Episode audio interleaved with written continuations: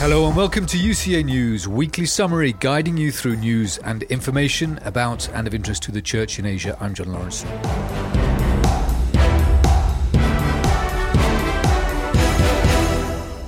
Missionaries of Charity Nuns observed the 25th death anniversary of St. Mother Teresa with a special Mass and prayers at her tomb and distribution of food among the poor in different parts of India on September the 5th. As part of the Jubilee celebrations, the Kolkata based nuns have opened a daycare centre for school dropouts and street children. The centre will provide nutritious food, clothes, and other basic requirements for the children, and also arrange drawing classes and vocational courses. Archbishop Thomas D'Souza of Kolkata said the missionary works Mother Teresa started for the poor, sick, and destitute continue with the same zeal, fervour, and spirit even 25 years after her death. Mother Teresa died of cardiac arrest on September 5, 1997. Pope Francis declared her a saint in 2016. The congregation she founded in 1950 now has some 4,500 sisters and 700 homes in 136 countries around the world. Pakistan, Catholic and Protestant churches have set up relief camps to assist victims of the devastating flooding that killed more than 1,300 people, including 453 children. In Lahore, the Franciscan Sisters of the Heart of Jesus have been running a fundraising camp outside St Mary's Church where students help them collect donations, grocery items, and clothes. At Liberty Roundabout in Lahore, Reverend Amjad Niamat, chairman of the Ecumenism and Interfaith Harmony Commission of Presbyterian Church of Pakistan, offers biblical literature as a remedy at his relief camp for the flood affected. On Sunday, the Catholic Church made announcements for flood donations in church run schools. Record monsoon rains and melting glaciers in northern mountains have triggered what is now considered the worst flooding in Pakistan's history, affecting 33 million people. The disaster has been blamed on climate change. A government study says Pakistan is among the 10 most vulnerable countries to climate change and ranks 14 among the 17 extremely high water risk countries.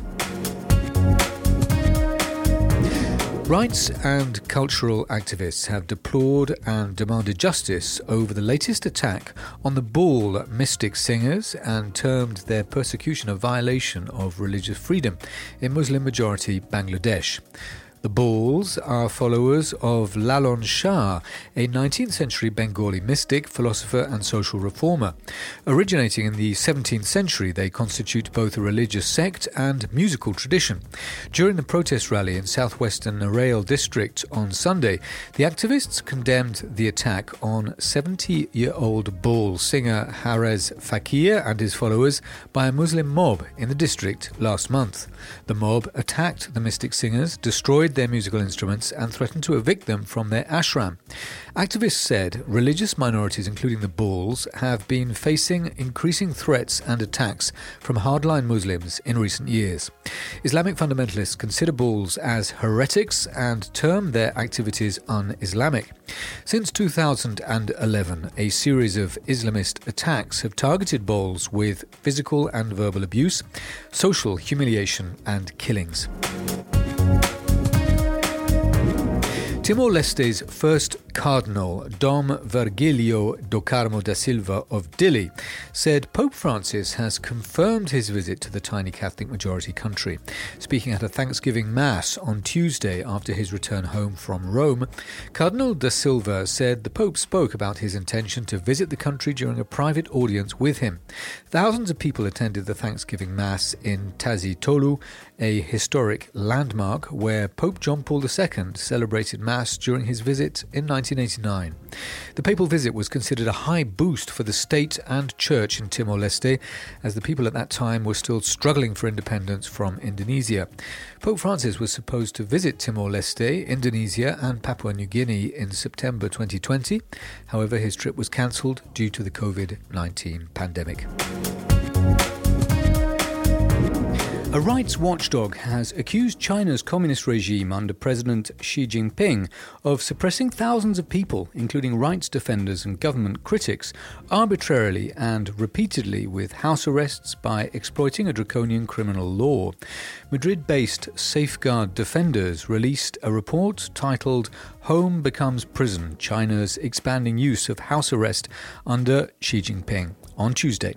The report accused Beijing of misusing the criminal procedure law and violating human rights by crushing dissent with house arrests and other forms of abuse.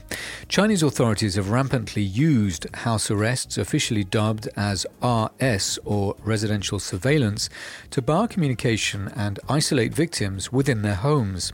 Using government data, the group reported 5,549 cases of house arrest in the first year of President Xi Jinping's rule in 2013, and it jumped to 28,704 cases in the second year. In 2020, some 40,184 cases were recorded, about a 13% rise from the 35,509 cases registered in 2019. Catholic students in Indonesia have joined other groups to protest the massive hike in fuel prices and clashed with security forces who attempted to disperse protesters. The government has hiked the price of subsidized fuel by 30%, the highest in a decade. Critics say the price hike increases the burden on poor people who are still reeling from the impact of COVID-19 pandemic and soaring inflation. The fuel price hike comes against the backdrop that poverty has increased remarkably in the past years. Government data shows about 26 million Indonesians live in poverty, a rise from 24 million before the pandemic. President Joko Widodo announced the fuel subsidy reduction and declared a compensation cash transfer package of 40 US dollars for each poor family. However, critics say the compensation is insufficient as fuel price hikes have triggered prices of daily essentials, including food. The Philippine President Ferdinand Marcos Jr. has sought official pardon for Filipino woman Mary Jane Veloso, who is on death row for a drug offense in Indonesia during his first state visit to the country. The Philippine Department of Foreign Affairs on Monday confirmed that the case of Veloso was raised during talks between Marcos and his Indonesian counterpart, President Joko Widodo. The arrest and death conviction of Veloso sparked global outrage. She was arrested in Indonesia in 2010 carrying a suitcase lined with 2.6 kilograms, that's 5.6 pounds, of heroin. Veloso maintains she is innocent and was trapped in the offence. In 2015, she was moments away from execution when granted a temporary reprieve after a woman suspected of recruiting her was arrested in the Philippines. Human rights and anti death penalty groups lauded Marcos for his efforts, although they awaited the details of negotiations and their outcome. Archbishop Paul Tschang In-Nam, the outgoing apostolic nuncio of Myanmar, has urged the country's Catholic community to increase efforts to support people displaced by conflicts. The South Korean prelate made the remarks last Friday during a farewell program at St Mary's Cathedral in Yangon. Archbishop Tschang has served in Thailand, Cambodia, and Laos for 10 years and was assigned to Myanmar in 2017. Pope Francis has appointed him as the Apostolic Nuncio to the Netherlands recently. The prelate hailed the local Catholic Church for humanitarian assistance to the needy and displaced people. Myanmar has been suffering from a multi pronged crisis following last year's military coup.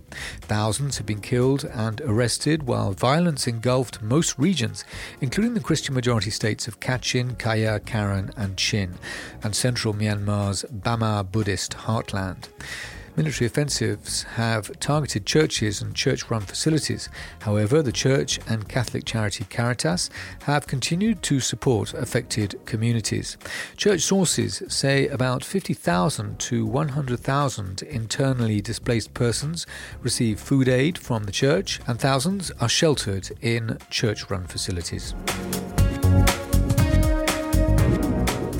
Cambodian authorities have started repatriation of hundreds of foreign nationals who were allegedly duped by false promises of high paid jobs and became victims of human trafficking.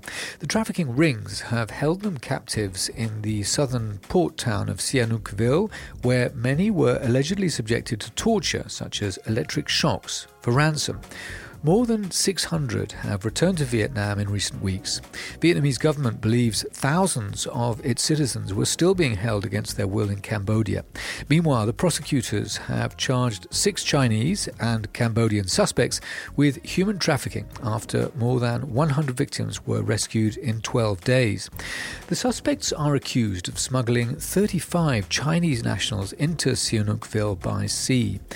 In Taiwan, prosecutors have indicated nine suspects for allegedly luring 88 people to Cambodia. A dozen countries, from Pakistan and India to Mongolia and the Philippines, have lodged complaints with Cambodia about the trafficking of their nationals following the latest wave which erupted early this year. That's all we have time for today. Go to ucanews.com for daily stories, commentaries, interviews, opinions, and directories of dioceses in Asia. To continue to keep this free, help us by contributing at ucanews.com/donate. Filed by UCAN reporters, compiled and edited by Rock Ronald Rosario and Anosh Malekar. Today's producer is Binu Alex. Until next week, ciao.